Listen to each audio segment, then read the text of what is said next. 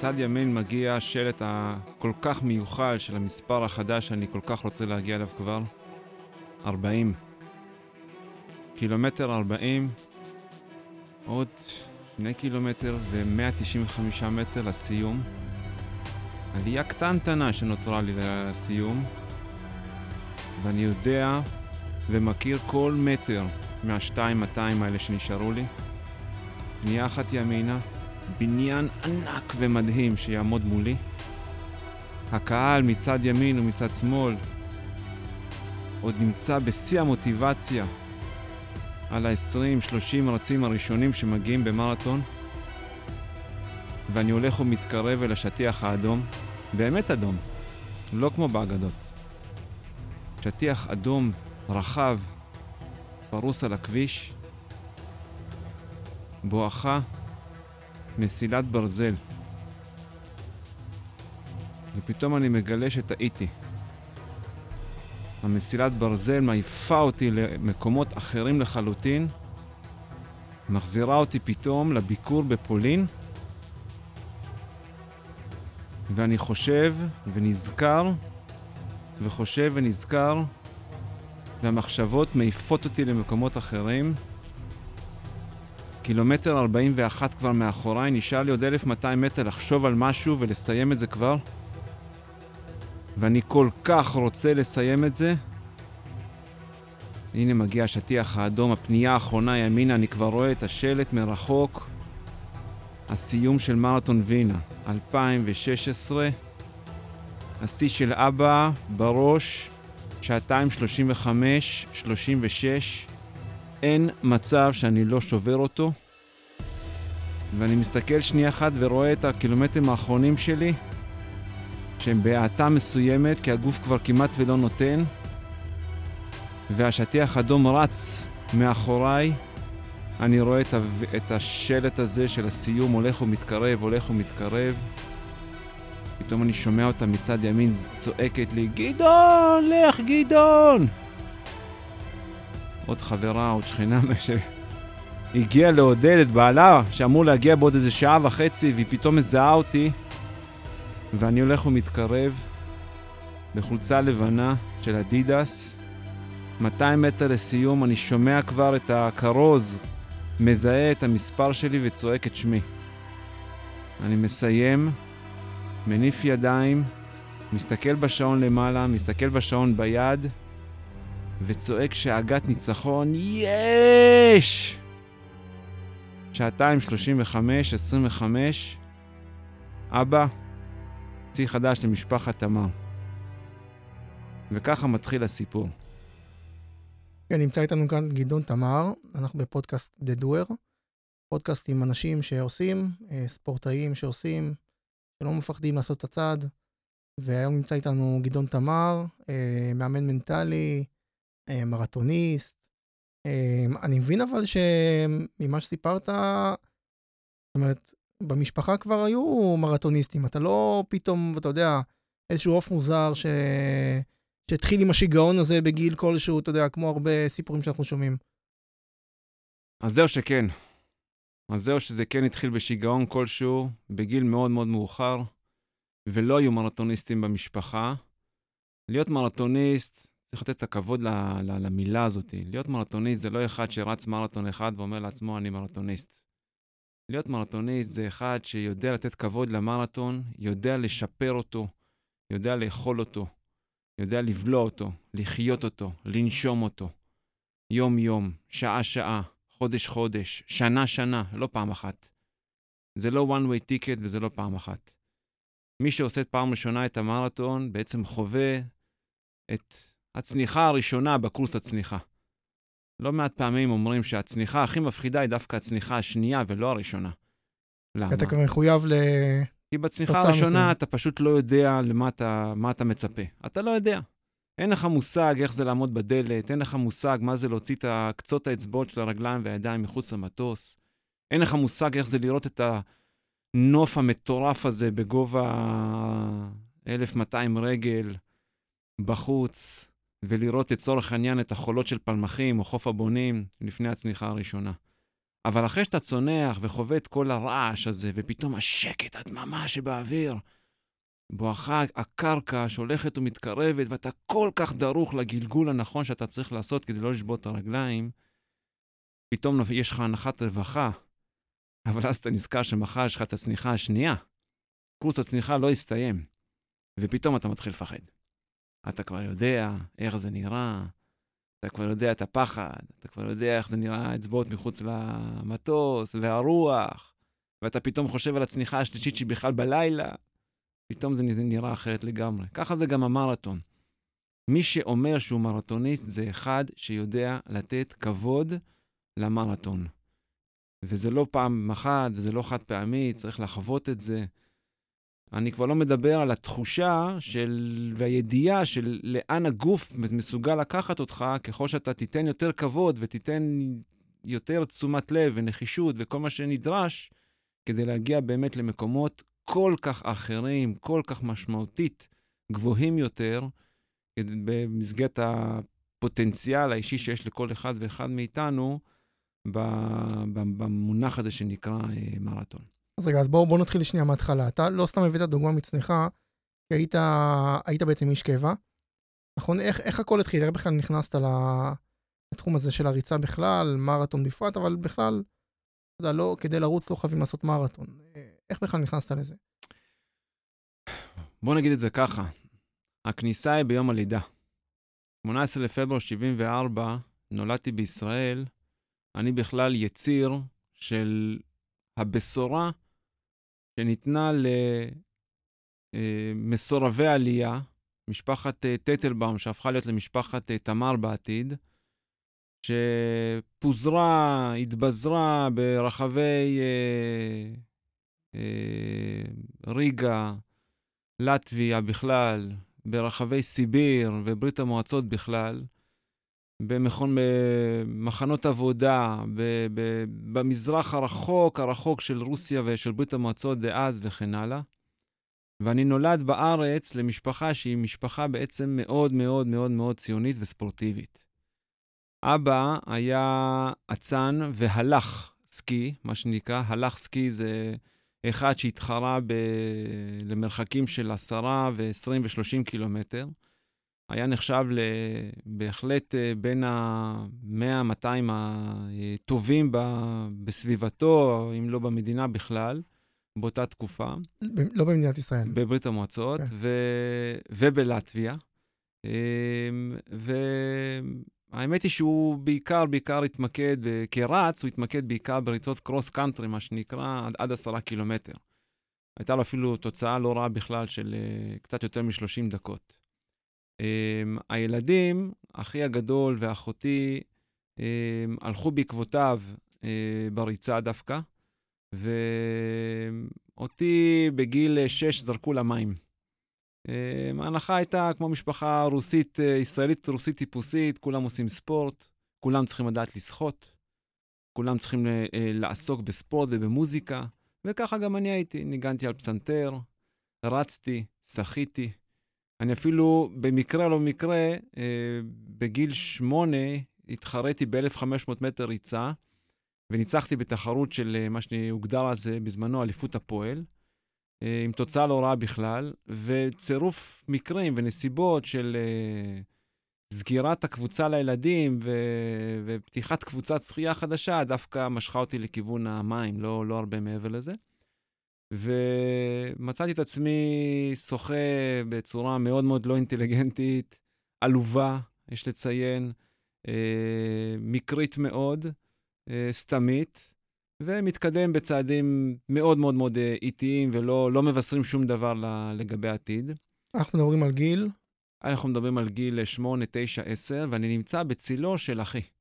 אחי, אה, שלאט לאט צובר מעמד של אה, תקווה אולימפית ל- לישראל, שנות ה-80, אמ, כשה, כשברקע גם uh, האולימפיאדה הדי עצובה של מוסקבה ב-1980, שבה ישראל לא השתתפה כמו הרבה מאוד מדינות אחרות. בואכה 1984, אולימפיאדת אה, לוס, לוס אנג'לס והנקמה הרוסית באותה תקופה. וממש בשנה הזאת, שנה לאחר מכן, 1985, בפעם הראשונה בהיסטוריה המשפחתית, אחי אלי תמר זוכה באליפות ישראל הכללית ל-3,000 מטר. שחייה. ריצה. אה. ריצה. שהוא בעצם uh, גובר על uh, המתחרה שלימים יהפוך לרץ הטוב ביותר בישראל, דוב קרמר. הוא גובר עליו, תוך שהוא קובע שיא ישראלי לנוער עד גיל 19 ב-3,000 מטר, בתוצאה של 8 דקות 24 שניות. ואני חי בצל הזה, וצריך להגיד שעד היום, עד היום, בסך הכל שני רצים, אנחנו ב-2018, רצו יותר מהר מהתוצאה הזאת עד גיל 19. אחד מהם זה איתי מגידי, ששבר את השיא בשנת 2000, ועוד אחד זה רץ אתיופי, אה, ישראלי אתיופי מהקהילה האתיופית, אה, שגם כן אה, קבע 8.21, שניהם קבעו 8.21, ככה שבאמת אפשר אה, להעריך את, ה, אה, את ההישג אז של אה, אחי, אה, שבסופו של דבר גם הוביל אותו לאליפות העולם בריצות אה, שדה. אני חי גם בצילה של אחותי, שהייתה אצנית אה, גם כן של 1,500 ו-3,000, כשהיא תמיד אה, התברגה גם כן בין, בין שלושת המקומות הראשונים בארץ. והפלא ופלא, עם כל, ה... עם כל הסביבה התחרותית הזאת והנחישות של הרצון, אה, רגע, גם אני נמצא פה במשפחה הזאת, ולהוכיח, לא יודע אם רק לעצמי או, או לאחרים, אבל העסק הזה דבק בי, ופתאום מצאתי את עצמי בגיל uh, עשר, משנה דיסקט בבריכה, ומסיים מקום uh, רביעי באליפות ישראל, לגילאים כמובן, לגילאי עשר. Uh, ובגיל 11 אני כבר נותן את הפריצה הראשונה שלי, שתי מאיות, שזה ממש הקצה של הקצה של הציפורן, ואני זוכה במקום הראשון באליפות ישראל ב-100 מטר גב ו-200 מטר גב, מה שפותח אצלי פתח חדש. לקריירת שחייה קצרה, לא ארוכה מדי, שש שנים, עד גיל 17, שבמסגרתה אני זוכה ב-100-200 גב כמעט בקביעות ו-200 מעורב, פעם אחת בגיל 16, כמובן גם בשליחים עם קבוצת הפועל נתניה, וכך אני למעשה מגיע עד, ל...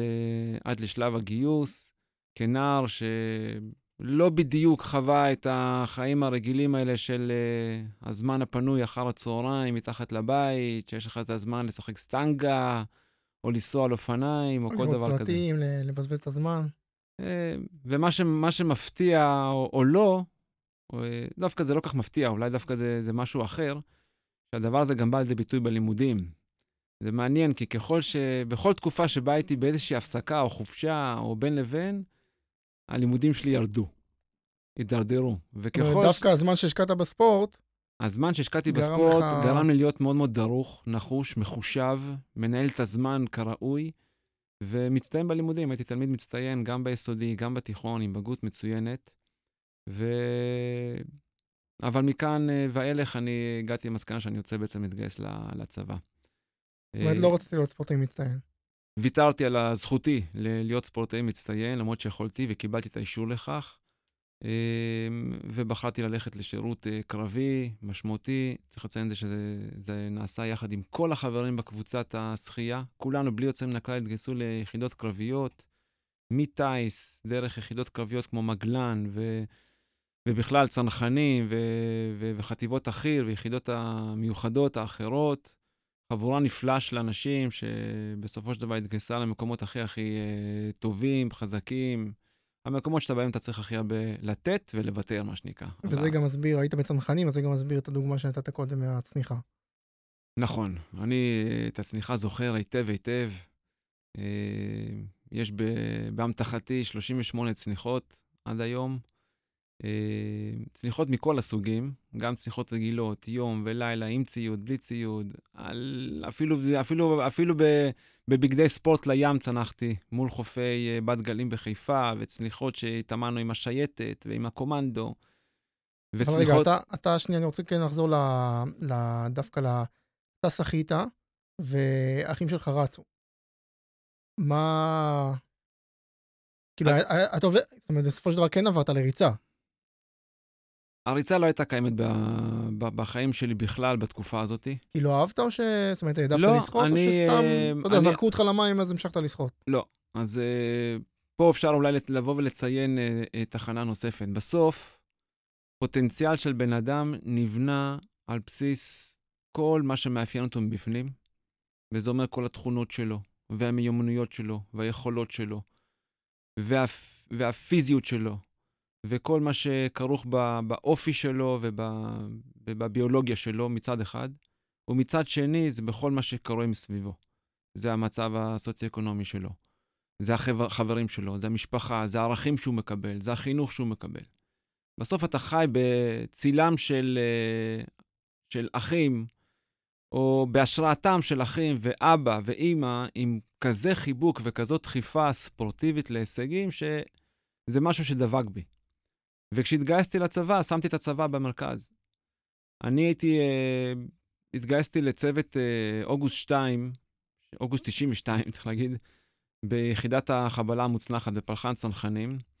ולצערי הרב, הצוות עבר אה, טראומה תוך אה, שלושה-ארבעה חודשים, אה, כשבעצם מפקד צוות, שאני לא, לא יכול לבוא אליו באשמה יחידה או בלעדית, אבל זה עדיין רוח, רוח, כמעט סופה של רוח תקופה, מאוד מאוד מאוד אגרסיבית, שהאמינה שצריך, כדי לבנות את החיילים, קודם כל צריך לשבור אותם, וכל מיני, כל מיני התעללויות מהסוג הזה שנעשו, ב, אני לא אגיד בתום לב, אבל נעשו בטיפשות רבה, בוא נגיד את זה ככה, לא בהרבה חוכמה.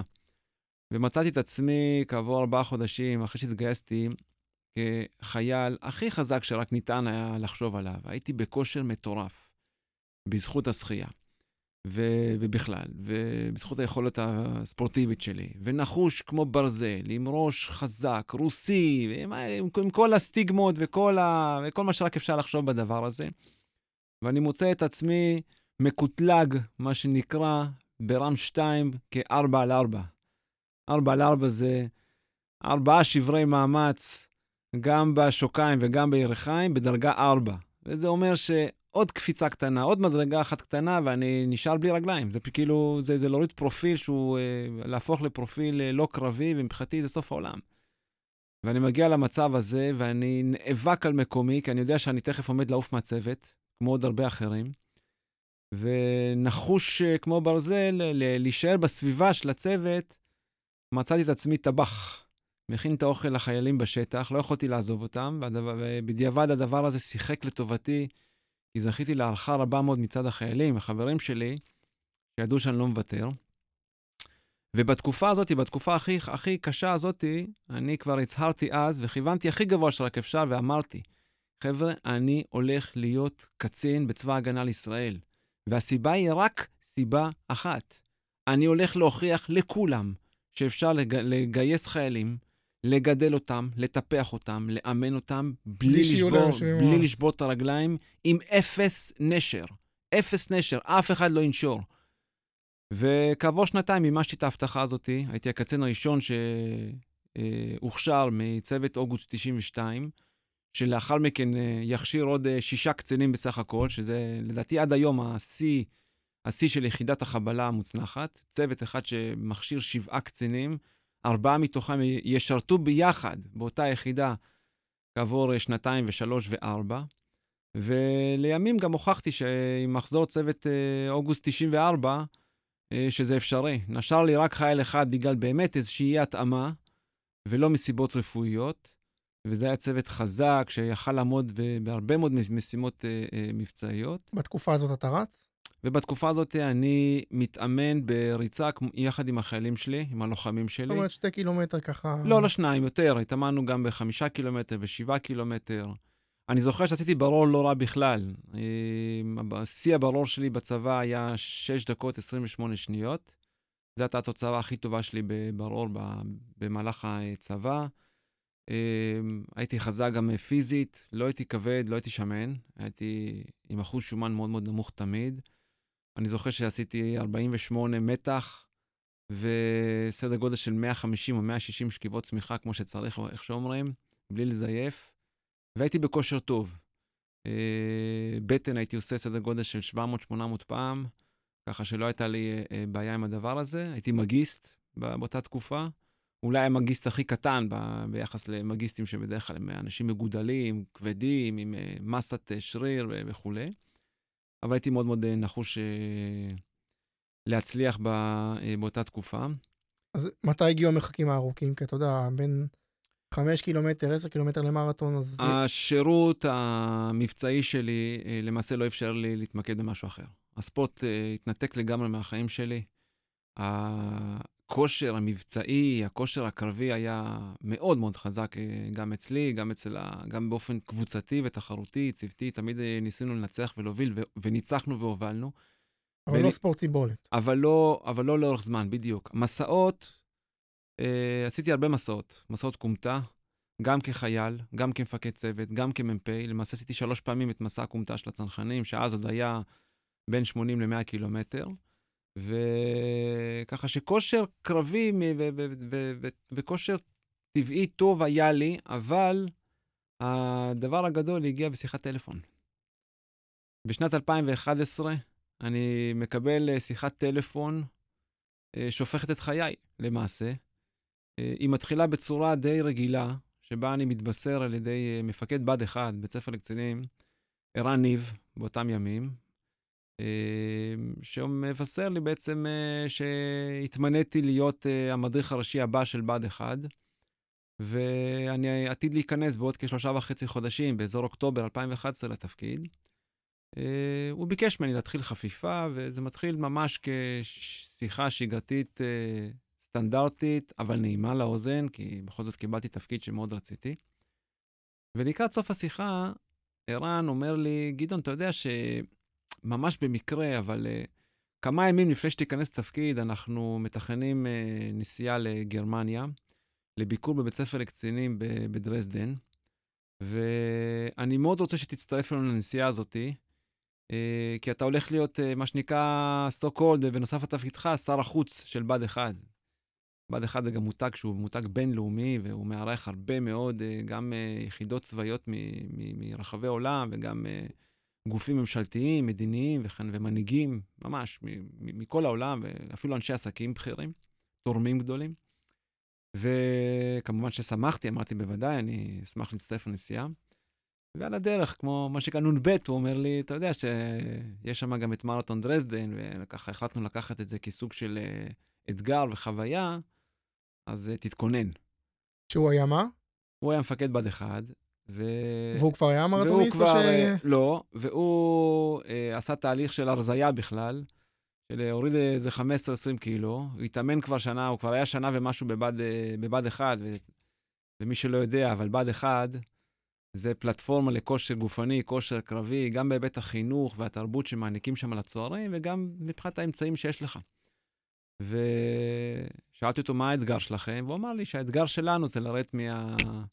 מארבע שעות במרתון, והוא שאל אותי אם אני, אם אני חושב שאני מסוגל לזה, אמרתי לו, שערן, אתה מפיל אותי עכשיו מהכיסא, כאילו, אחד, אין לי מושג. ושתיים, זה לא מקצועי, אני... זאת אומרת, עד היום רצתי רק חמש קילומטר. כאילו חמישה, שבעה קילומטר, עשרה קילומטר רצתי, כן, אתה יודע, לא... אה, בקצב 4, 4, 10, 4, 15, זה היה הדברים הכי טובים שהייתי באותה תקופה, לא, לא משהו מעבר לזה. ופתאום אתה מפיל אותי שלושה וחצי חודשים. וערן אה, ידע את, ה... את מה שיש לי ברגליים, כנראה. אני אה, חודש לפני כן, או יותר נכון, קצת יותר, שלושה חודשים לפני כן, באפריל 2011, סיימתי אתגר מטורף. אמ, אני בעצם חציתי את אה, ישראל מאילת למטולה באופני ערים בארבעה ימים, 668 קילומטר בסך הכל, כשזה היה ללא ליווי רכוב, שום רכב לא ליווה אותי, כל הציוד עליי, בסדר גודל של 15 קילוגרם. באיזה מסגרת? במסגרת של uh, מסע אישי שיצא לדרך, לפועל, אחרי שאחד החברים הטובים שלי, בדיעבד, אני אומר, uh, אחד הרוצחים הגדולים בתולדות המדינה, או ביניהם, uh, שרצח את שלושת ילדיו, אה, איתי בן דור, שלקח אותי וצירף אותי לקבוצת האופניים שלו, והוא בכלל חשב על הרעיון הזה של לחצות את הארץ, ושנה לפני כן הוא עשה את מה שעשה, אה, השם ייקום דמו, ואני החלטתי אה, כסוג של הנצחה, כסוג של זיכרון אישי, כסוג של אה, משהו שאני חייב לשחרר אותו, לעשות ולממש את המסע הזה. רק שאני החלטתי שאני אעשה אותו בצורה הכי מאתגרת שרק ניתן, ואני מדבר איתך על אופניים, כן? לא על ריצה בכלל. והחלטתי שאני אעשה את זה בכיוון ההפוך. אני ארוץ נגד הרוח, מה שנקרא, בדיוק כמו של השיר של שלום חנוך. לרוץ נגד הרוח, לרכב נגד הרוח. זאת אומרת, ממטולה לאילת או... מאילת למטולה.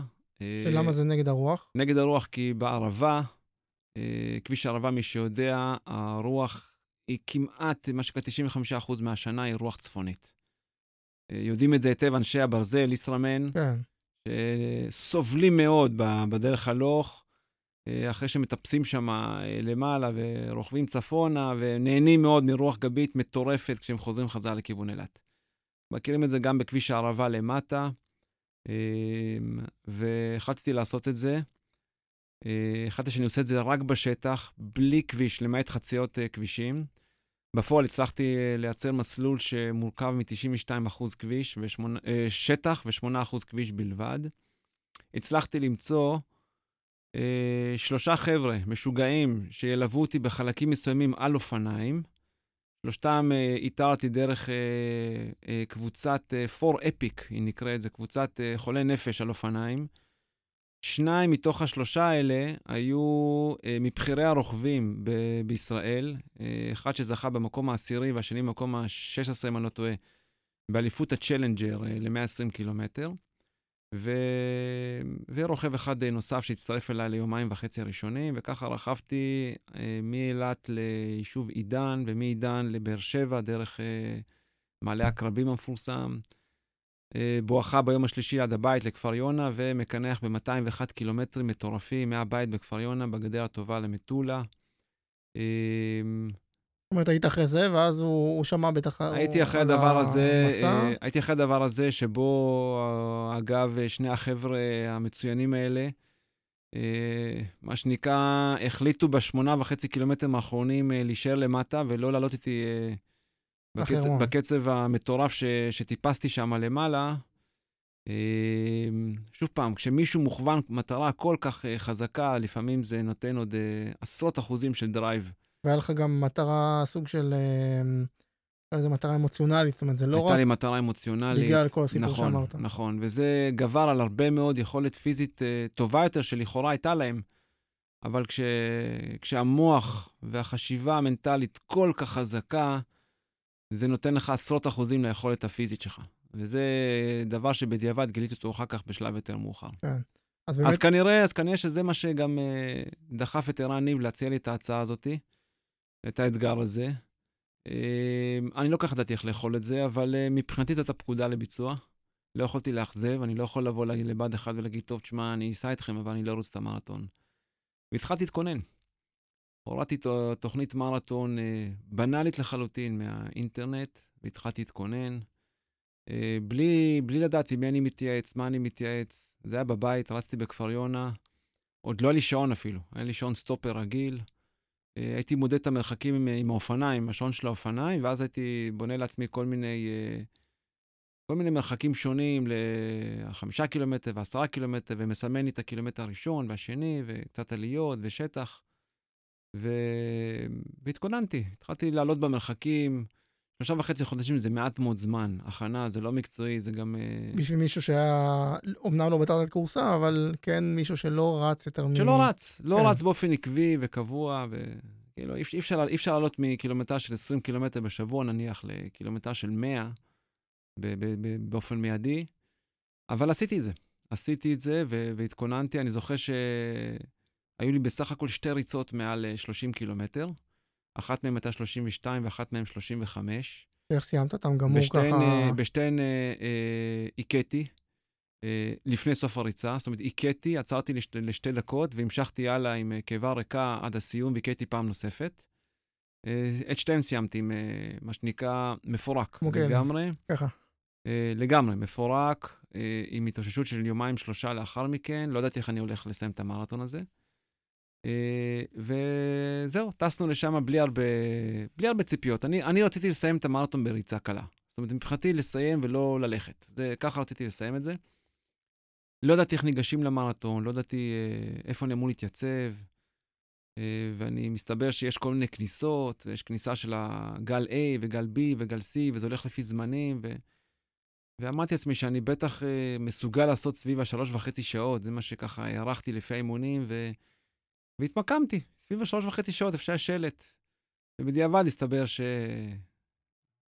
אה, תמים מדי, עוד אה, ללא האלמנטים של הישראלי החצוף שצריך לדעת אה, לדחוף קדימה בהקשר הזה, ואני רואה את עצמי שם נגרר דקות אחרי דקות, עד שאני בכלל מגיע לקו הזינוק, ומוצא את עצמי בעקיפות מטורפות, ימינה ושמאלה וזיגזגים וכן הלאה, ואומר לעצמי, איך עשיתי דבר כזה? ואני מתחיל, מתחיל פה עם כל כך הרבה אנשים שהם איטיים יותר, ואני עוקב, וימינה ושמאלה וכולי, ו... אבל וכל כך טרוד עד שזה אחרי מספר קילומטרים העסק מתחיל להשתחרר, ופתאום אני נכנס לשקט הזה. אתה עם שעון דופק באותו זמן, או ש... לא, לא, לא, שום דופק ושום נעליים, אני עם שעון סטופר, רגיל לחלוטין. ואתה לא יודע. אפילו לא קצב, כי סטופר נותן לך... אני מסתכל על הקצב כן, לפי, ה... השלטים. לפי השלטים בלבד, מסתכל בשעון, מחשב את מה שאני אה, צריך. ואני רואה שאני אה, אי שם סביב ה-4.5, 4.25 דקות לקילומטר. אה, ומדובר בשני סיבובים בעיר דרזדן, עיר מאוד מאוד יפה, עיר ש... שבהיסטוריה שלה היא נחרבה כמעט לחלוטין, כאילו לא נשאר ממנה כלום, זה היה סוג של אה, נקמה של מעצמות המערב, מה שנקרא, כנגד ציר הרשע. נקמה, נקמה, כאילו, את דרזדן לא השאירו כלום, פשוט לא השאירו שום דבר. והיא נבנתה לגמרי מחדש. הרבה מאוד מהשרידים שהיו, אה, שנשארו אז מ-1942, 1943. Uh, הכנסייה של אה, מה שנקרא האחות הקטנה, שנבנתה מתוך, ה... מתוך הסלעים, uh, מתוך הלבנים והאבנים של הכנסייה הקודמת, וניסו והצליחו לשחזר אותה בצורה יוצאת מן הכלל ומעוררת השראה. אני זוכר את זה היטב. אז רגע, אתה, אתה רואה לפי השלטים שאתה בקצב בערך ארבע וחצי? אני רואה לפי השלטים שאני לאט לאט הולך ומגביר, כי הקצב בקילומטרים הראשונים היה 4.50, 4.45, כי פשוט לא, לא התאפשר לי, היה כל כך צפוף. בגלל הפקקים, כן. ולאחר מכן זה התחיל להשתחרר, ואני מסיים את הסיבוב הראשון, זה היה שתי הקפות, מסיים את הסיבוב הראשון ואומר לעצמי שאני חזק, ואת הקצב, זה סיבוב השני התחלתי אה, להגביר, וירדתי ל-4.20 ו-4.15 ו-4.12, אני זוכר, על, השוע, על, ה, על החישובים שלי בקילומטרים. ואז הגעתי לקילומטר ה-36, 37, אני מתחיל להרגיש את הרגליים כבדות, כבדות, ואני אומר, אוי מה ואבוי, מה עשיתי? איך אני ככה חצוף, מגביר ומגביר, ואני תכף עומד לסיים, ואני מרגיש כבר את הקיבה שלי עולה, והנה אני נזכר בשתי ההקאות שלי, ואני עומד להקיא. וזה לא זז, ואני רואה את השעון, ואני מסתכל על הקילומטרים שמתחילים ללכת שוב פעם ליד, ושוב פעם הקצב עולה לכיוון 4.5 ו-4.35, ואני מתקרב ומתקרב, וזה הולך לאט ולאט, ואני יודע שיש לי עוד פעמיים לעבור את הגשר מעל הנהר המרכזי שמה.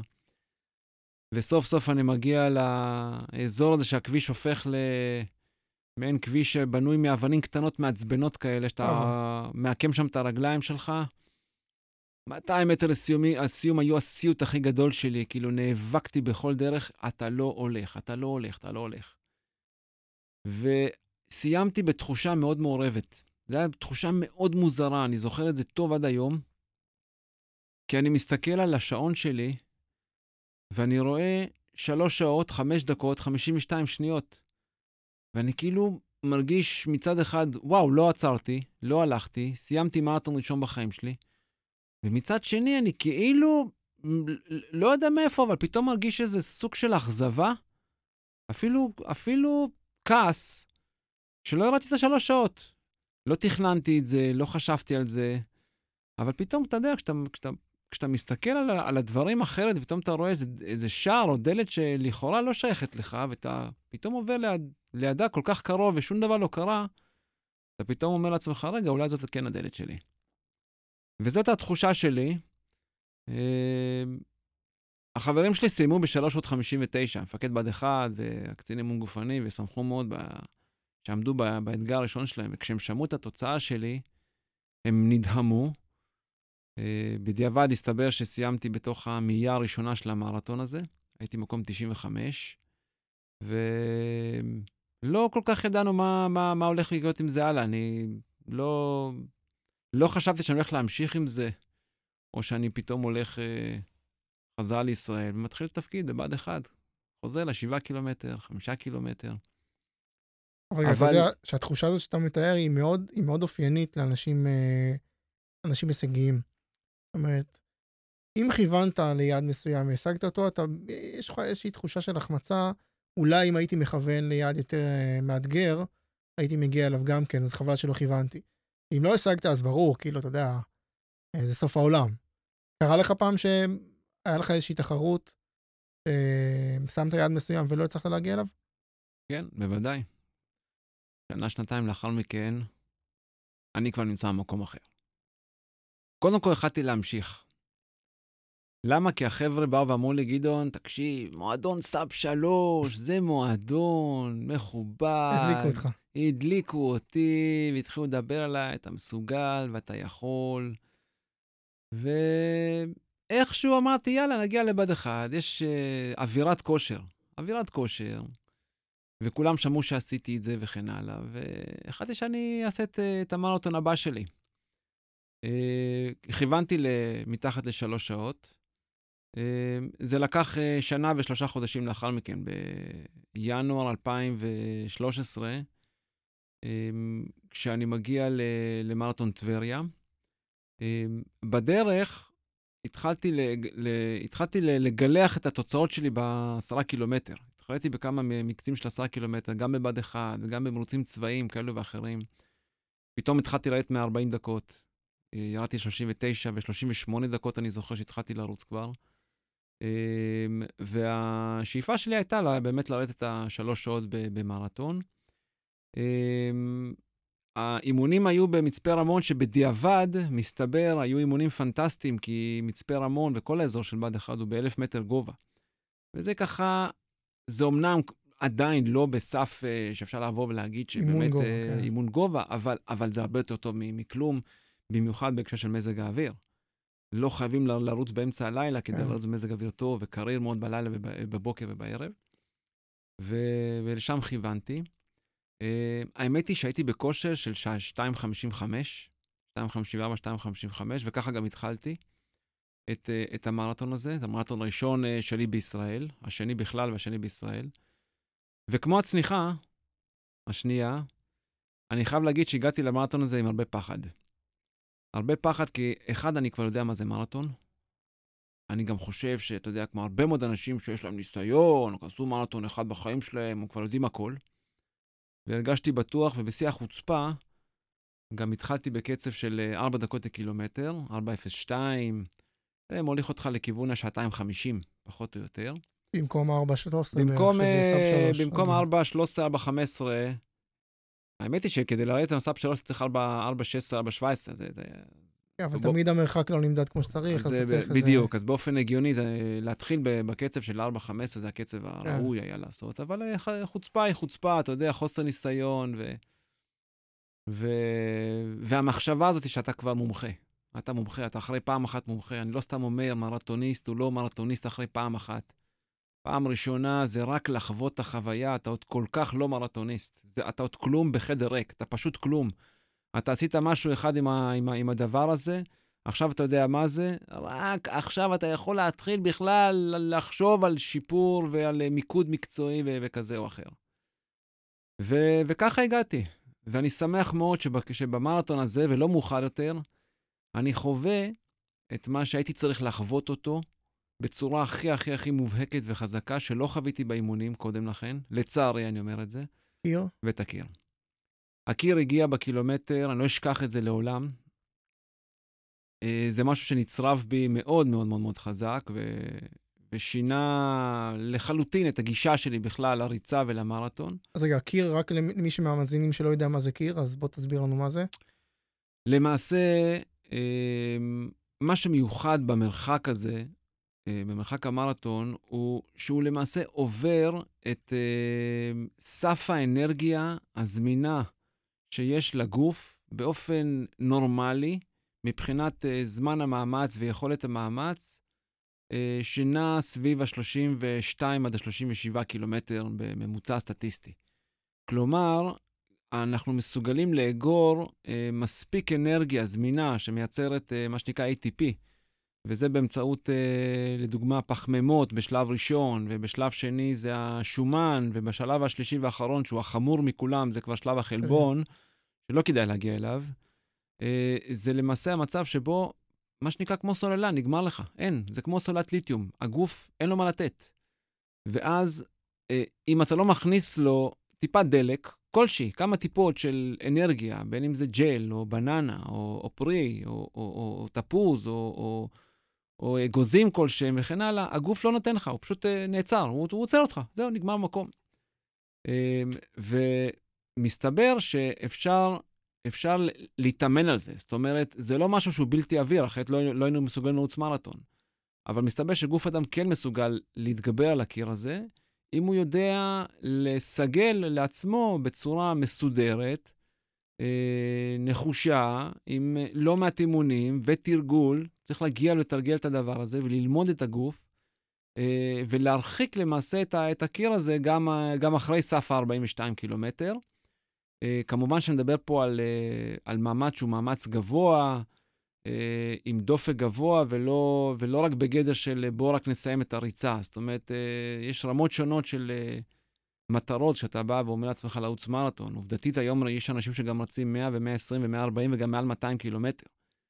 אבל הקונספט הוא האם אתה מסוגל להביא את הגוף לקצה, לקצה היכולת שלך, גם מבחינת הקצב, אותו. בדיוק, בלי, בלי לפרק אותו, בלי לפרק חלבונים. עם, אה, עם גירוד אה, קבוע או מתמשך של אה, סף חומצת הלקטט, מה שנקרא. בטעות קוראים לזה חומצת חלב, אבל זה בעצם חומצת לקטט בגוף. ואז אתה מגיע לקיר הזה בקילומטר? ואני מגיע לקיר הזה באזור, אני מתחיל לגעת בו ולהרגיש אותו ב, למעשה בקילומטר ה-30-31, זה מה שנקרא בדרך חזרה בואכה צומת צמח. אני זוכר היטב את הכיכר, ואני מתחיל להרגיש את הסימן הראשון. ואיפה הוא מגיע? לא תאמין, אבל הוא מגיע במרפקים. זאת אומרת, בכיפוף של הידיים, אני פתאום מרגיש שאני נאלץ להוריד את, את, את, את כפות הידיים כלפי מטה, הגוף לא מצליח להחזיק את הידיים מבלי שהשריר הפנימי של אזור המרפק נתפס לי. ואני כך עושה לעצמי עיסוי באזור המרפקים, ותוך כדי שאני עושה עיסוי באזור המרפקים, אני פתאום מתחיל להרגיש קיבוצים קלים בשכמות של הגב. שים לב, זה לא קורה ברגליים בכלל. ואני מתחיל להרגיש את הגב ואת הצוואר מתחיל להיתפס לי, ואני מתחיל להרגיש שמשהו פה לא בסדר, ובדיעבד אני אומר שכנראה שהסגנון שלי מתחיל להשתנות, אני מתחיל ככה לקפץ ולרקד, ואז גם האיזון בין הרגליים מתחיל להיות מופר, ואתה מתחיל להרגיש את, ה... את הקיבוצים האלה מוליכים אותך לכיוון מטה. דרך אגב, הבטן לכיוון המותניים, ואני מתחיל להרגיש את זה באזור התאומים. התאומים היו ה... השירים הראשונים שאני מתחיל להרגיש את זה. ו... שתית ו... ואכלת במהלך הריצה או שזה... שתיתי ואכלתי על פי תכנון, זאת אומרת, לקחתי עד אז אה, שני ג'לים ושתיתי, אבל הייתי על קצב הרבה יותר מהיר ממה שהייתי צריך. כן. זה, זה, זה הדבר, אחי, אני פשוט כיוונתי גבוה מדי בהקשר הזה, עם, הניס... עם החוסר ניסיון שיש לי. והקצב שלי בקילומטר ה-30 הוביל אותי לשעתיים חמישים. אם הייתי מסיים את ה... אם הייתי מסיים על 4 דקות לקילומטר, 4.02, אה, הייתי מסיים את זה על שעתיים 50. וממש בעיכול, בסיבוב ימינה, אה, לכיוון צפון, קצת לפני אה, בית ירח שמה, יש עלייה קטנה, ואת העלייה הזאת אני עובר בעצם להליכה.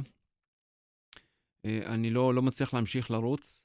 אני עובר להליכה ומצליח לדדה איכשהו עד שאני מגיע לצומת כנרת, הפנייה של היישוב כנרת, ושם יש עמדה עם בננה ו- ומיץ ו- ואיזוטון. אני עוצר שם, אוכל חצי בננה, לאט-לאט, יש שם בננה שמחולקת לרבעים, אחת שני רבעים כאלה.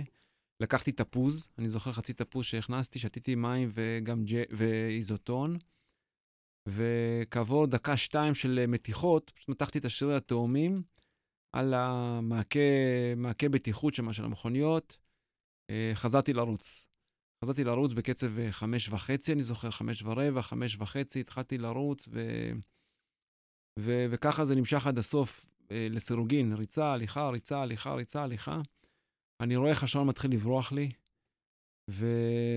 כל מה שהיה לי בראש באותו שלב זה, גדעון, תסיים מתחת לשלוש שעות. אתה סאב שלוש, אין מצב. וזה ללא ספק היו השמונה קילומטרים הכי ארוכים בחיים שלי. ואני אני זוכר במעורפל מאוד שאני רואה בצד ימין את אבא ואת אימא שלי מחכים לי, ואני מגיע לקו הסיום בשארית כוחותיי אה, לגמרי, לשארית כוחותיי לגמרי. אני, אני זוכר שראיתי על השעון שעתיים חמישים ותשע, לא זוכר אפילו כמה. ו, ומתמוטט. אה, התמוטטתי על המקום, הכיתי. אה, עזרו לי שם סדרנים, אני אפילו לא יודע מי שם, אבל הם הגיעו אליי. היה קר, אז גם שמו עליי uh, כיסוי כזה של אלומיניום על הגוף. Um, אני זוכר uh, צעקות של אבא שלי אליי, אבל אני, אני לא הגבתי, אני הייתי חצי, לא, חצי מורפל, חצי לא בהכרה. Uh, התיישבתי, וכעבור uh, כמה דקות של התאוששות ומים וכן הלאה, רצו להחדיר לי אינפוזיה וכן הלאה, אבל uh, אחרי, של... אחרי חמש-שש דקות לא היה צורך. זאת אומרת, התעוררתי, ומה שנקרא, הדם חזר לי למוח, החמצן חזר למוח, חייכתי חיוך ראשון, ואז uh, הסתבר לי שגם הספקתי לעצור את השעון. את הפעולה האינסטינקטיבית שכן עשיתי, והשעון נראה לי שעתיים חמישים ותשע, שמונה עשרה. אמרתי לעצמי, ברוך השם, uh, אבל ידעתי שאני שווה הרבה יותר. ושוב פעם אני מסיים מאוכזב. שוב פעם אני עומד ביעד שקבעתי לי מלכתחילה, ומסיים מאוכזב שאני יודע שאני יכול הרבה יותר. הדבר הזה כנראה דבק בי, זאת אומרת, אה, היכולת שלך לכוון גבוה, וגם אם לא הגעת לשם, ולא פעם ראשונה ולא פעם שנייה, אתה יודע שבואנה, אתה אשכרה מסוגל. אתה לא, אתה, לא, אתה לא מבין מאיפה הגבול שלך. והפעם כבר ידעתי שאני עושה את זה עוד פעם. זה כבר היה לי ברור, היה לי ברור שאני חוזר לבד אחד, ואני מכוון את זה שוב. והחלטתי והנה פה אני מגיע לפעם הראשונה למקום שבו לא הצלחתי לעשות את זה. החלטתי שאני שם לעצמי אתגר חדש, אני הולך לרוץ מתחת ל-4 דקות לקילומטר. זה 2.48. זה 2.48, 47 ליתר דיוק. אה, אבל רגע, את, ה, את המרתון השני כבר עשית לפי תוכנית אימונים גם כן מהאינטרנט, או ש... כן, כן, עשיתי לפי, לפי תוכנית אימונים באינטרנט. והמרתון השלישי? ואת המרתון השלישי עשיתי לפי תוכנית אימונים שקניתי מאיזשהו אתר של מאמן אמריקאי. הרגשתי שאני חייב לעשות את זה קצת יותר מקצועי. תראה, לא היה לי מי להתייעץ. האמת היא, באמת שלא, אתה מנותק, אתה בבד אחד שם, רחוק. אבא שלי לא מבין, לא מבין במרתון, הוא אמר לי, אני לא מבין במרתון, אני אומנם אה, רצתי, אה, עוד לא ידעתי את זה, שהוא רץ מרתון אחד, אפילו לא ידעתי את זה, כי בשלב הזה הוא לא גילה לי. מבחינתי אין שום ידע וניסיון למשפחה במרתון, זה משהו אחר לגמרי. ולא לא חשבתי להתייעץ עם מאמנים אה, משמעותיים וכן הלאה, ועשיתי את זה דרך האינטרנט. אז אה, קניתי ב-82 דולר, אני זוכר את הסכום היטב, איזושהי תוכנית ממאמן אמריקאי שלכאורה אה, גם פעם בחודש התכתבתי איתו ועשיתי שם איזה, איזה כמה מיילים בנושא הזה. אין לי מושג מי זה המאמן, אין, כלום, לא יודע, ראיתי שזה בתשלום, אתה יודע, לפעמים אנחנו סתם קונים דברים שזה מה מאוד... מה שיקר, כנראה שהוא טוב כן, גם. כן, כן. תראה, בדיעבד אה, זו הייתה תוכנית אה, שלימדה אותי לא מעט דברים ומונחים חדשים, בצורה קצת יותר מסודרת, למדתי מה זה אינטרוול, הפוגות, עצימות ו- ולא עצימות, ולמדתי מה זה טמפו, למדתי מה זה פארטלק, שזה ריצה בקצב משתנה, למדתי, למדתי מה זה חומצת חלב בזמנו, כן? מה זה, מה זה, מה זה המונח הזה, סף חומצת חלב. לימים, אני יודע שזה לא מדויק, כן, זה סף חומצת לקטט, אבל לא משנה. ו... ולמדתי שיש עוד כמה דברים שאני צריך לעשות בדרך, שצריך לעבוד על מהירות וצריך לה... צריך לה... לעמוד גם בקצב של חמישה קילומטר ועשרה קילומטר ולעוד חצי מרתון. ויש מה שנקרא טייפר, וצריך, וגם לטייפר יש חוקים משלו. התחלתי להתמקצע ולהתעניין בזה יותר ויותר. נכנסתי לזה. השינוי היה שינוי מקצועי בעיקרו. אני החלטתי שאני נכנס לזה בצורה יותר מקצועית. וזה מה, שהמ... מה שהמאמן הווירטואלי הזה, שאין לי מושג אם בסוף באמת היה כזה אחד מאחורי הקלעים, אבל... שם הוא... בדוי. שם בדוי. מייקל, דרך אגב, קראו לו, מייקל משהו. ו... אמ, וזהו, וככה התקדמתי. אמ, המרתון השלישי שסימנתי לעצמי כ... כמרתון היעד הזה, אמ, נבחר בצורה לא מספיק מקצועית. זה היה מרתון הרביעייה הצרפתית. אני פשוט ניצלתי הזדמנות uh, של נסיעה נוספת לגרמניה, אבל uh, שלא באותה תקופה של מרתון דרזדן. וביקשתי אישור לטוס קודם כל לצרפת, ומשם להצטרף למשלחת בגרמניה, משלחת צבאית, וקיבלתי על זה אישור. ומצאתי את עצמי נוסע לבד למרתון, בלי, בלי אישה, בלי חברים, בלי מפקדים, נוסע לבד, לבד לגמרי. והגעתי לניס, ו... ואני מגיע לשם ומתבשר לדעת שסופה גדולה עומדת להגיע בדיוק ביום של המרתון, עם רוח נגדית שצפויה להיות בין 50 ל-80 קילומטר בשעה, שזה מטורף, לא פחות מזה, זה כמעט בלתי אפשרי. אני נשבז בצורה מטורפת ולא יודע אפילו, אפילו איך, איך, כל המוטיבציה שלי יצאה, כל הרוח מהמפרשים שלי יצאה בדבר הזה. שכרתי רכב, עשיתי סיבוב על המסלול, ראיתי שאני רץ מניס לכאן, זה מסלול שהוא חד-כיווני, לאורך החוף, כביש החוף של הרביעייה הצרפתית. זה אומר הרבה רוחות. שזה אומר שאם הרוח היא נגדית, היא נגדית כל הדרך. אם הרוח היא גבית, היא גבית כל הדרך. כי זה לא מעגלי. כי זה לא מעגלי, זה חד-כיווני, זה לכיוון מערב, זה לכיוון ספרד. ויום קודם אני מסתכל ככה ב-AccuWeather, מה שנקרא, באפליקציה, ואני רואה שעומדת להיות אה, רוח מטורפת, אבל היא, היא עתידה להתחיל אה, להתגבר אה, סדר גודל של כשעה, שעה ורבע אחרי שהמרתון יתחיל. זאת אומרת, אה, יש, המרתון אמור לזנק בשעה תשע, וזה אמור לקרות סביב עשר, עשר ורבע. ולצערי הרב, האפליקציה לא אכזבה. היא הייתה מדויקת מאוד. את החצי הראשון אני טס בדבוקה מאוד מאוד... אבל רגע, רגע, אני, אני רוצה רגע לעצור אותך כאן. אתה יודע, הרבה פעמים טיפוסים תחרותיים, בטח אחרי מה שאתה מתאר, שהמרתון הראשון לא, לא הצבת יעד והתאכזבת, המרתון השני הצבת יעד והתאכזבת, המרתון השלישי, בטח רף הציפיות שלך גם היה מאוד מאוד גבוה, וברגע שאתה רואה איזשהו משהו שיכול לשבש לך את התוכנית, הרבה פעמים אנחנו נוטים, במיוחד טיפוסים תחרותיים, כאילו לא, אם זה לא בתנאים שלי, במיוחד אחרי שכבר חוויתי לכאורה כישלונות, אז אני לא מזנק בכלל. קודם כל, אין ספק שהידיעה שה... וההתעסקות הזאת בדיעבד אני אומר, התעסקות מוטעית, הרבה מאוד, אה, הרבה מאוד רצים, במיוחד חובנים, טועים בזה, ותולים את כל האשמה, או, או מטילים אחוז גבוה מדי של אחריות על הסביבה. וככה, זה אמרו לי, ה... יש הרבה עליות, והרוח היא רוח, אה, תהיה רוח קשה, ומזג האוויר, והגשם. ולא אכלתי טוב, והפסטה במסעדה לא הייתה יותר מדי קשקושים מסביב, ואם יש משהו בעיקר שלמדתי מהמרתון הזה, זה את ההתעסקות המטופשת הזאתי, שלמעשה הורידה חלק מהיכולת שלי, שלא, ש, ש, ש, באופן מיותר לגמרי. זאת אומרת, עצם ההתעסקות. עצם ההתעסקות החלישה אותי. זאת אומרת, במקום להישאר ממוקד ולהגיד, יאללה, מה שנקרא, מה שיהיה יהיה, מה שיהיה יהיה, וצריך לנצל. והאמת היא שקמתי בבוקר וראיתי שאין טיפת רוח. זאת אומרת, אה, אמרתי, אולי בכל זאת יקרה איזה נס, ויצאנו לדרך אה, עם אפס רוח, אפס רוח. אה, האפליקציה ציפ, ציפתה לעשרה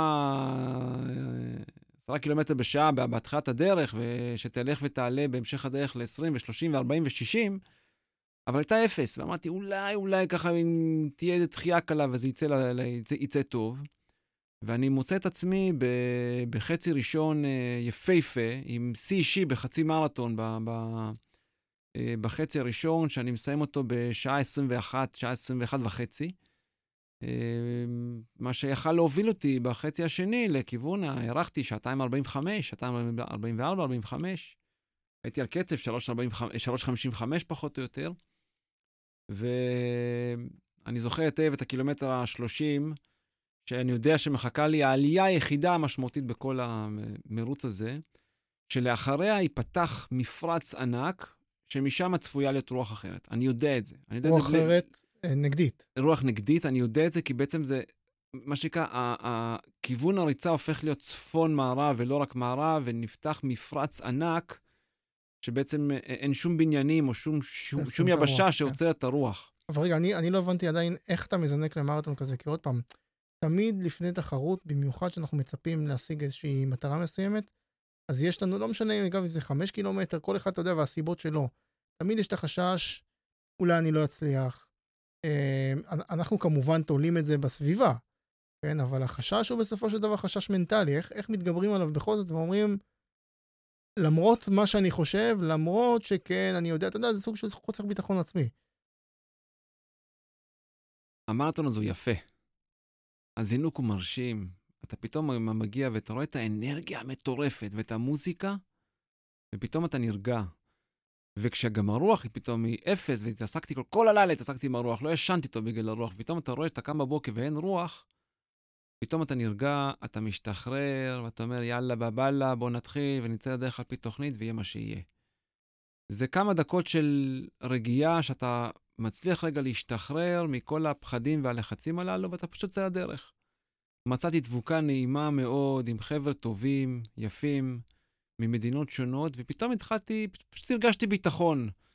וה, והעין רוח הזאת ש, ש, שהייתה, והים השקט, לא הייתה, לא הייתה טיפת גל מצד שמאל. בחצי הראשון הרגיע אותי, ו, ויצאתי בביטחון ש, שאולי בכל זאת יקרה איזשהו נס, ו, וזהו. ו... כמה סיימת בסופו של דבר? ובסופו של דבר, אחרי אותה עלייה, שעליתי אותה בצורה מאוד מאוד יפה, כבר בירידה התחלתי להרגיש את המכה הזאת. זאת אומרת, פתאום הרוח השתנתה פלאים, והדבוקה התפרקה לרסיסים, לצערי הרב. לצערי, כי עד אז היינו דבוקה שהתחלפה כל פעם בהובלה, ופתאום אני מוצא את עצמי רץ לבד, ואמרתי לעצמי, זה מוקדם מדי. אני עוד בקושי, בקיל, יש בקשר קילומטר 31-2, זה מוקדם, מוקדם, מוקדם מדי, יש לי עשרה קילומטר, ואם אני הולך לעלות את זה לבד, זה אסון טבע. ו... והצלחתי להדביק איזשהו רץ אחד, וככה לנסות לי להתאפס על חצי גב כזה, אבל הרוח הייתה פשוט מטורפת, ואני רואה איך הקצב הולך ודועך, הולך ודועך. ושכנעתי את עצמי שאני... זה חלק מהעניין וצריך להילחם עכשיו. אמ, ואני זוכר היטב את הקילומטר ה-41. עוד קילומטר וחצי, ממש קילומטר וחצי לסיום, יש פנייה אחרונה שמה במפרצון הזה, לכיוון קו הסיום. הרוח הייתה פשוט, אני לא חושב שאי פעם בחיים שלי רצתי ברוח כזאתי. בדיעבד הסתבר שהיא הייתה כמעט בגדר סופת, אה, אתה יודע, זה מה שנקרא הסוף של סופת טורנדו. זאת אומרת, זה היה סביבות ה-70-80 קמ"ש. אני הגעתי למצב שבו אני מרים ידיים לצדדים. אני ככה עושה את זה ככה באולפן, אבל אני מרים ככה ידיים לצדדים, מסתכל לשמיים וצועק בקול, בקול, באמת, אלוהים, תן לי, תן לי לסיים את הקילומטר הזה. מה, מה, תן לי רק לסיים את הדבר הזה. אתה יודע, כשאתה פותח אבל ידיים לצדדים, זה רק uh, מגביר את ה... ואתה יודע, אתה מגביר את הזה, והקילומטר האחרון היה לחמש וחצי, חמש ארבעים דקות לקילומטר. אה, וזה היה פשוט בלתי אפשרי יותר מהר. זאת אומרת, אני, אני לא חושב שהייתי מסוגל לרוץ הרבה יותר מהר מזה, כי לא היה לי קיר, לא היה לי קיר. היה לי קיר בצורת רוח, אבל לא היה לי קיר, לא, לא סבלתי מהאנרגיה וכולי, וסיימתי את זה בשעתיים 50, 51, מאוכזב. אוקיי, אז מאז עשית עוד, אה, אני חושב סך הכל עשית 11 מרתונים. אה, או שעכשיו בהמשך הדרך, בהמשך הדרך אני אה, למעשה, רק בפעם, רק בפעם השלישית, כי לאחר מכן עוד הספקתי לפרוש ממרתון תל אביב בעקבות פציעה בדרך.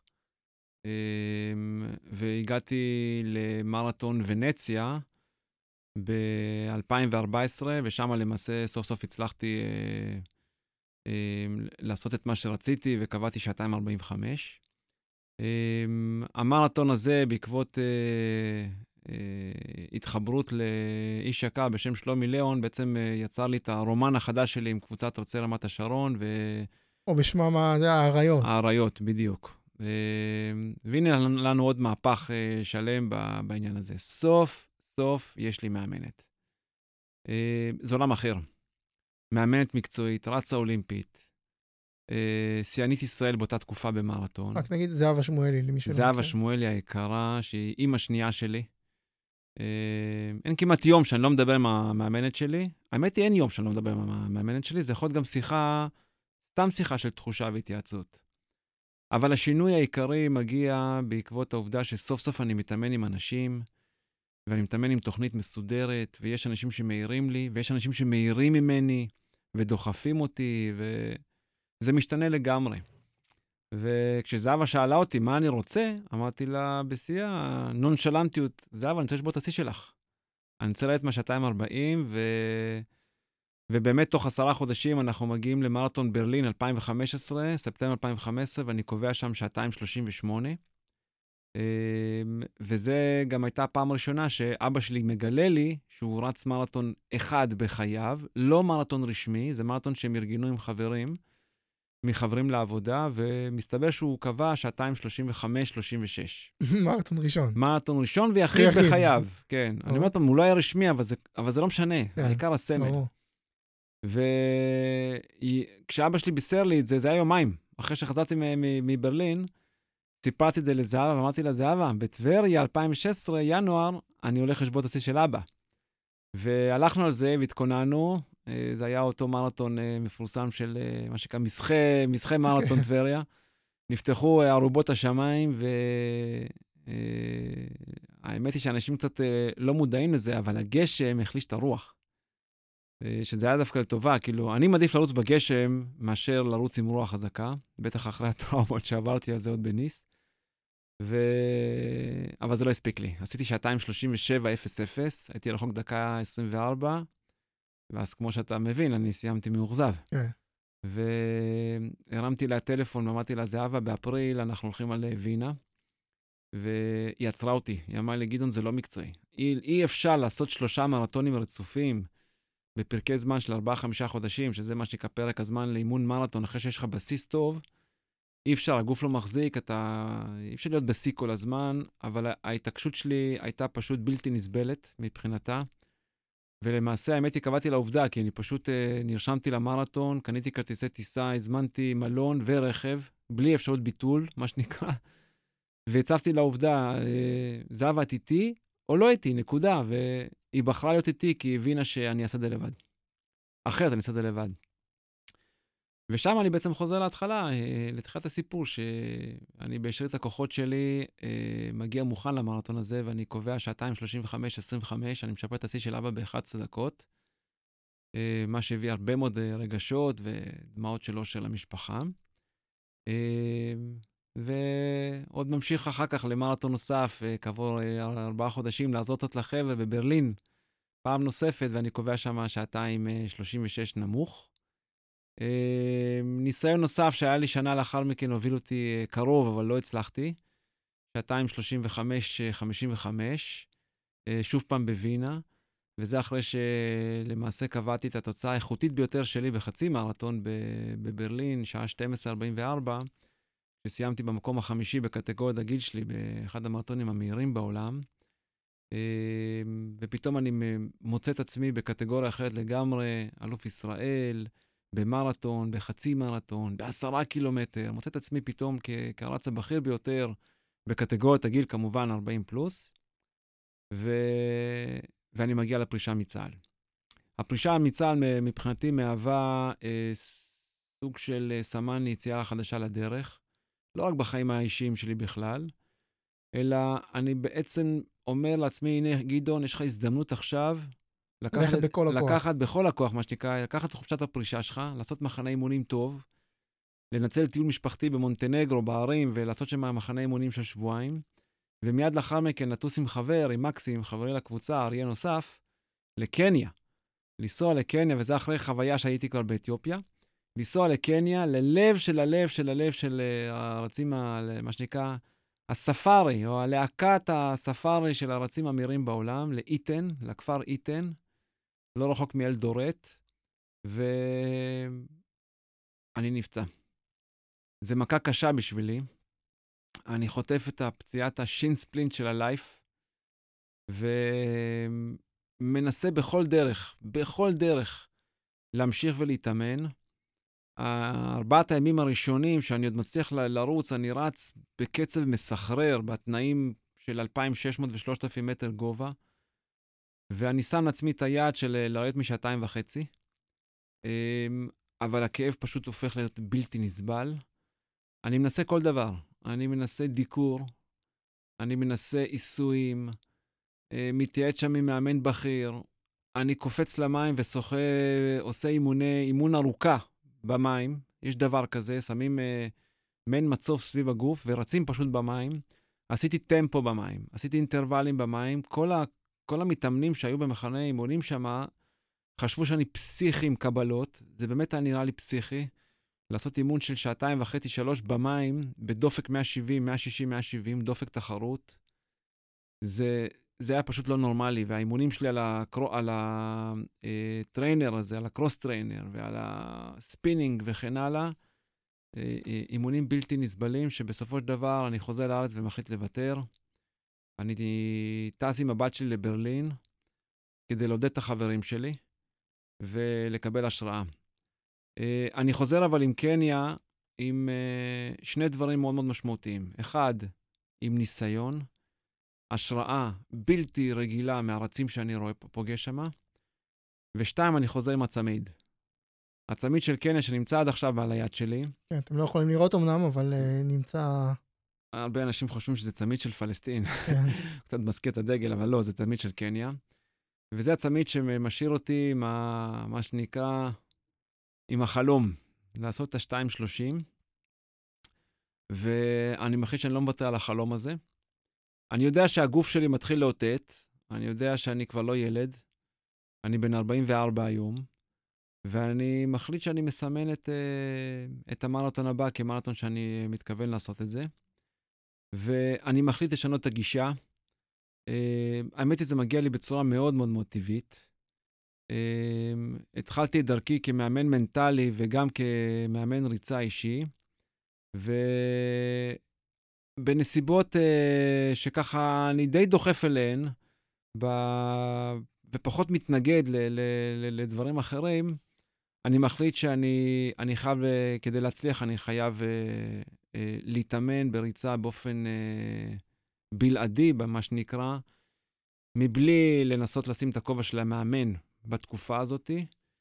ואחרי כמה חודשים שבהם אימנתי מספר רצים אישיים, כולל אותך, אם אני לא טועה. כן. אה, החלטתי שאני מפסיק עם זה, בטח עד, עד אחרי המרתון, ומשקיע כל זמן פנוי שיש לי כ, כמתאמן, ריצה, כחלק מלהקת האריות, ואני עושה מספר שינויים בגישה לאימונים שלי. שזה מה שרציתי לשאול אותך, עכשיו אתה בעצם מתאמן למרתון ליסבון. Uh, היום הוא יתקיים עוד פחות משלושה שבועות. הוא מתקיים בעוד... Uh, קצת יותר, בעוד שלושה שבועות אה, ושלושה ימים למעשה. כן, שזה למעשה אה, מתי שהפרק הזה יתקיים. אני נמצא, מה שנקרא, ערב, ערב הריצה המסכמת שלי מחר. זאת תהיה הריצה הארוכה האחרונה שלי לפני, ה... לפני המרתון, אה, כשאני כבר יודע מה יש לי ברגליים.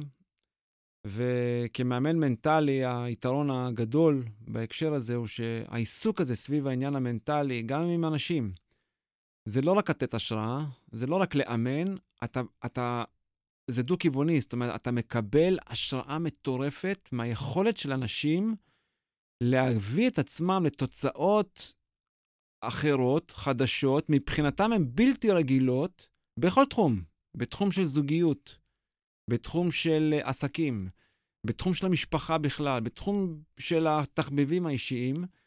וככל שאני מצליח יותר ויותר uh, מתאמנים להביא להישגים uh, ולשיאים חדשים, ככה אני גם מקבל יותר ויותר כוח. אבל רגע, זה, זה באמת מה שרציתי להתמקד עליו. באמת, אתה נמצא כרגע באיזשהו אזור, כן, מבחינת זמני המרתון, שכדי לשפר, אתה יודע, עוד דקה ועוד חצי דקה, צריך לעבוד באמת באמת הרבה. מה השיא הקודם שלך, אתה בעצם, אני, בין השורות, בעצם שמתי לעצמי... בין השורות, אני, אני מבין שאתה רוצה לשבור את השיא בעצם לרדת משתיים וחצי, שזה אומר שיפור של יותר מחמש דקות. נכון. מה, מה שונה בתוכנית אימונים שלא היה קודם? זאת אומרת, מה זה? זה אינטרוולים יותר מהירים? זה יותר קילומטראז'? איך באמת אני... משיגים כזה שיפור? עוד פעם, בזמנים האלה, אני לא מדבר לרדת מארבע שעות ל... אתה יודע, ל-3.55, שזה גם באחוזים, זה... תראה, למעשה, אמ, אני לקחתי את אה, כל התוצאות והאימונים שלי של השלוש שנים האחרונות, ולמעשה ניתחתי אותם מחדש, וראיתי איזה סוג של אימונים עשיתי, ואינטרוולים, וטמפו, ומה היה הקצב של הארוכות שלי, ומתי הגברתי יותר ופחות, והאם הממוצע של הארוכות נבע מפתיחה מהירה או מקצב גבוה בסיום. זאת אומרת, יש כל מיני גישות לעניין הזה. בדקתי מתי נפצעתי, מה היו הסיבות לפציעות שלי, מה גרם לגוף שלי לקרוס במקומות המסוימים האלה. ובדקתי מה הביא אותי לשעתיים 35, מה הביא אותי לחצי מרתון אה, כל כך איכותי, ולמעשה פעמיים, כי חזרתי לתוצאה כמעט, כמעט אחד לאחד, שבע שניות לאט יותר, רק לפני, אה, רק לפני ארבעה חודשים בריגה, הגעתי שם שלישי, אה, ניצחתי בקטגוריית גיל שלי והגעתי שביעי כללי בחצי מרתון, שוב פעם מתחת לשעה 13. אמ, זה תוצאות שיכולות מבחינה סטטיסטית, מה שנקרא, לפי סולם מקמילן, למי שאוהב להשתמש בו, זה, זה יכול בתצורה נכונה של הגוף להביא אותי לשעתיים 31. זאת אומרת, זה, זה פחות הניבוי, התוצאה של, אה, שאני יכול לעשות היום ויש לי אותו ברגליים. אמ, השינוי הוא בעיקר שינוי מנטלי. הפסקתי לפחד, והחלטתי ש... את מה שאני צריך לעשות באימונים כדי לרוץ שעתיים שלושים, אני צריך לרוץ באימונים. ולהפסיק להגיד, בוא נראה מה יהיה, ואיך הגוף ירגיש וכן הלאה. אלא התחלתי לסמן את הזמנים של האינטרוולים, את הזמנים של הטמפו, והשינוי הכי גדול שעשיתי הוא שהחלטתי שאני לא מוותר על שעות השינה שלי, וכדי להתגבר על הקיץ של uh, ישראל, החלטתי שאני הולך אה, לרוץ על מסילה, בחדר כושר, במזגן, שלוש פעמים בשבוע, מבלי לוותר על הקילומטרז' הנדרש, שזה לפחות בין 150 ל-170 קילומטר בשבוע, זאת אומרת, פחות מזה אין מה לדבר בכלל. אמ, אז אמ, השינוי המהותי שעשיתי הוא בריצות הארוכות. זאת אומרת, הממוצע של כל הריצה הוא לא מעניין. הוא פשוט לא מעניין, הוא לא חשוב, אין, אין, לו, אין לו כמעט שום ערך. מה שחשוב הוא, זה להרגיל את הגוף לרוץ בקצב של המרתון ככל האפשר בחלק האחרון של הריצה. ואם אתה לא מצליח להגיע למצב שבו אתה רץ לפחות 20 קילומטר בקצב המרתון, 20 קילומטר האחרונים. האחרונים, מתוך ה-38-40, בקצב המרתון, בתנאים של ישראל, שזה אומר בשעה הזאת זה כבר סביב 6 וחצי, רבע לשבע בבוקר, 26 מעלות, לחות 27 מעלות, לחות גבוהה, אז גם, אני, אני פשוט עושה חישוב פשוט, אם אני, אם אני מצליח לעלות איזה 20 קילומטר בקצב המרתון או מאוד קרוב אליו, אז אין סיבה שאני לא אצליח לרוץ את כל המרחק ב-8-9 מעלות פחות, אחרי טייפר ומנוחה נכונה וירידה בעומס, וכשכל כולי אדנלין עם, ה... עם כל האווירה של, של התחרות, כן. בדיוק. אבל בשביל זה צריך לרוץ את ה-20 קילומטר, וזה משהו שמעולם לא עשיתי. זאת אומרת, הממוצע של הזמנים של הריצות הארוכות שלי הוא אפילו יותר איטי מהממוצע שהיה לי לפני שנתיים ושלוש. אבל הביטחון שלי היום בגוף שלי, בהנחה שאני באמת מתפלל, לא יזיק, ואהיה מספיק אחראי ונבון לעבור את החודש הקרוב בשלום, בצורה שהיא אה, אה, אחראית, עם מינימום סיכונים, עם אה, מינימום אה, שינויים, ולעשות טייפר כמו שצריך, ולעשות את ההכנה האחרונה שנשארה לי כמו שצריך, אז אין סיבה שאני לא יגיע ל-14 באוקטובר, 8 בבוקר, ויעמוד בזינוק, ולא מעניין אותי מה, מה כיוון הרוח ומה העוצמה שלה וכולי. אני מכיר את מסלול ליסבון יותר טוב מהרצים שרצו שם כבר, ומעולם לא הייתי שם. אני חרשתי את המסלול הזה בשעות על גבי שעות של יוטיוב, של גוגל אה, ארט, ניתחתי כל מטר, אני יודע איפה יש לי עליונת, אני יודע איפה יש לי מצוק, איפה יש לי בית, איפה יש לי דגל, אני יודע איפה יש לי עלייה קטנה, אני יודע מה כיוון הרוח הצפויה, אני יודע איפה תהיה זווית השמש, אני יודע איפה יש לי פנייה, אני יודע את הבניינים, אני יודע איפה הבניינים הגדולים ואיפה המגדלים, איפה, איפה כל עמדת מים, אני יודע הכל. אני, אני אשאל אותך שאלה קשה. תהיה מרוצה עם כל תוצאה? אני מאוד מרוצה מהתהליך שלי. אני מאוד אה, אה, מאמין, לא, אני לא מאמין, אני יודע שיש את זה ברגליים. אני יודע שאת השעתיים 31, שעתיים 32 יש לי, אין שום סיבה שלא. זאת אומרת, מבחינתי, אה, כל תוצאה שתהיה מעל זה, היא תוצאה שכבר תנבע מאולי חוסר משמעת, או, או, או, או טעויות, פשוט טעויות, חוסר ריכוז. ואין סיבה לזה. זאת אומרת, אני, אני יודע שאני מסוגל, ואני יודע שאם אני אבוא בצורה נכונה ונבונה, עם, ה, עם התוכנית המדויקת, שתירשם סופית, סופית, ביום uh, רביעי, ארבעה ימים לפני המרתון, ערב לפני עלייתי למטוס, וזה יהיה בארבע עיניים, עם, ה, עם זהבה שמואלי, עם המאמנת שלי, ואנחנו נחתום, נחתום שם על חוזה, שאני חותם איתה וחותם איתי, שזה החוזה למרתון וזה הקצב. אין שום סיבה שאני אעשה תוצאה אה, אה, שהיא לא תהיה התוצאה הזאתי. ואני יודע שעם קצת מזל, וזה לא יזיק, עם הרבה מאוד רצון והכוונה ודריכות ונחישות, אני יכול לעשות את זה, ואני יכול לרדת גם את השעתיים שלושים. ואני לא אתפלא, אני לא אתפלא אם שזה גם יהיה אה, ההישג הזה, כי הצמיד אה, מלווה אותי כל הדרך. אה, אנחנו נחזיק לך פה אצבעות. אני רוצה לשאול אותך שאלה לסיום. שלב השאלה הזהה, אה, שאותה אני שואל את כל המרואיינים. העיסוק בספורט הוא תמיד בעל חשבון, אתה יודע, כל עיסוק בכל דבר אה, בא על חשבון משהו. איזה דבר בחיים אתה, אני לא אגיד מצטער, כי בסופו של דבר עשית בחירה לעסוק בספורט אתה יודע, כל כך הרבה זמן, כל כך הרבה שעות, כל כך הרבה ויתורים על דברים אחרים, איזה דברים אתה כן, יש בך איזושהי תחושה של, אה, עוד פעם, אני לא רוצה להגיד פספוס, אבל כן דברים שאולי חבל שהזנחת, או לא הזנחת, אבל אתה יודע, שוויתרת עליהם לטובת הספורט, ובאיזשהו מקום קצת כואב לך.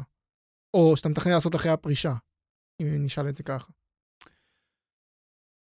תראה, קודם כל, אני אה, החלטתי שאת אה, פרק המרתון בחיי, אני רוצה לסיים ב-2020, באביב 2020.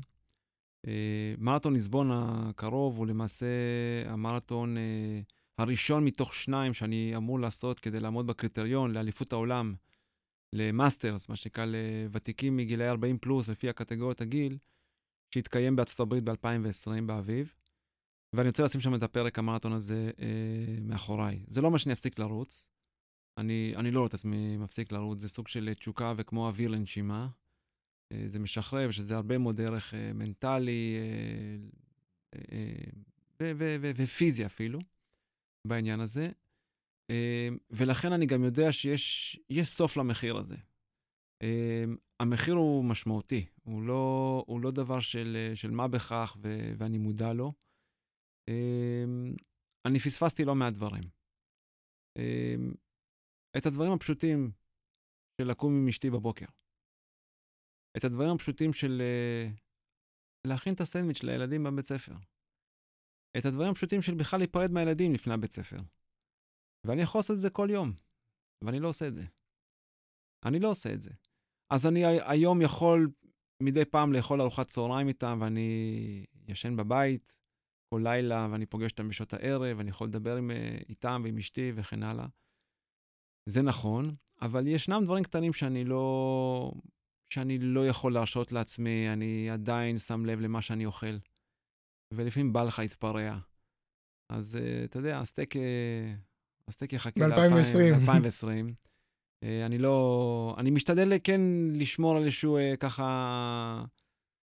הנאה מהדברים הקטנים, מה... החטאים הקטנים הללו ש, שמדי פעם, אבל, אבל זה לא בא בחופשיות. אני תמיד חושב על הריצה הבאה. זאת אומרת, אם אני הולך לעשות את זה, אז אני מיד חייב לכפר על זה בעוד איזה 20 קילומטר uh, כדי להוריד את המשקל. אני עולה למשקל 3-4 פעמים ביום. Uh, זה אובססיבי כבר uh, בעניין הזה, בוודאי עכשיו, בתקופה הזאת, uh, ואני לא רוצה את זה. אני רוצה להרגיש יותר חופשי עם הגוף שלי, uh, להיות יותר משוחרר, אני רוצה, אני רוצה לרכב. אני שנים לא שיחקתי כדורסל. אני כל כך אוהב כדורסל, ואני חולם על זה לפעמים בלילות, ואני לא יכול לשחק כדורסל, כי אני מפחד uh, לנקוע את הרגל. כן.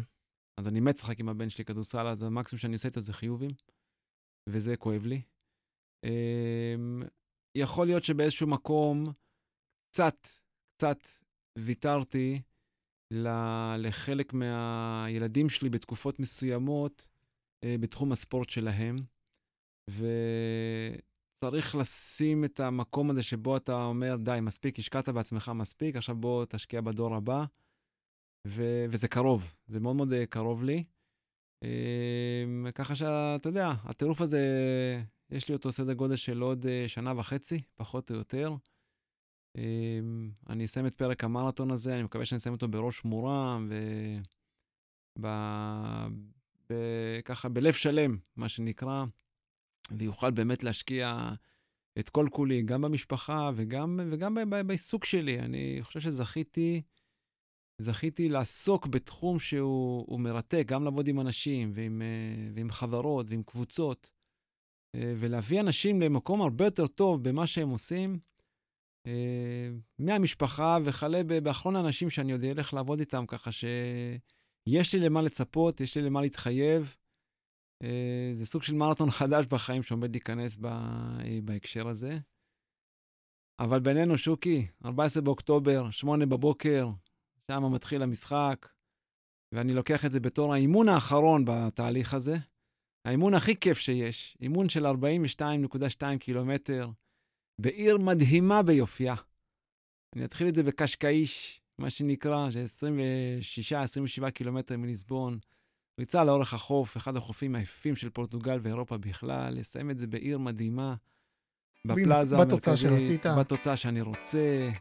הבת שלי תחכה לי שמה. מקסים חברי לקבוצה, אריה, שנוסע איתי כמו מלך, כמו מלך, נוסע איתי רק כדי להיות פייסר שלי, ללוות אותי ב-21-25 קילומטרים הראשונים, והוא גבר, ואני מודה לו מזה מכל הלב, והוא מתרגש לעשות את זה, ואני יודע את זה, ואני אהיה חייב לו, ואני אהיה חייב לכל הקבוצה המטורפת הזאת שמלווה אותי בתקופה הזאת, כמו נוהל קרב, זה פשוט מדהים איך הספורט מסוגל להוציא מאיתנו אחוות חברים ו- ו- ו- ו- ורצון באמת לתת מעצמך עבור מישהו אחר, עבור מת- מטרה שהיא... מה זה מטרה נעלה? אתה יודע, בסוף זה זה... זה משהו שהוא אישי ומשהו שהוא... אה, הוא לא מוכרח במציאות, אבל זה משהו שהוא כל כך מחבר והופך אותנו לאנשים כל כך הרבה יותר טובים וערכיים ב... ב- ב- ב- בכל דבר שאנחנו בוחרים אותו, ואני מאמין ש... שזה יגיע. אה, וזהו, נספר את הסיפור הבא אחרי 14 באוקטובר. כן, זהו, הפרק הזה יתפרסם כנראה אחרי, ה... אחרי המרתון, ואנחנו נשאר, אה, נעדכן את המאזינים. אז זהו, תודה רבה גדעון, שיהיה לך המון המון בהצלחה, אנחנו מחזיקים לך פה אצבעות. תודה רבה. יאללה, לכיוון האתגר הבא. תודה רבה, אמן.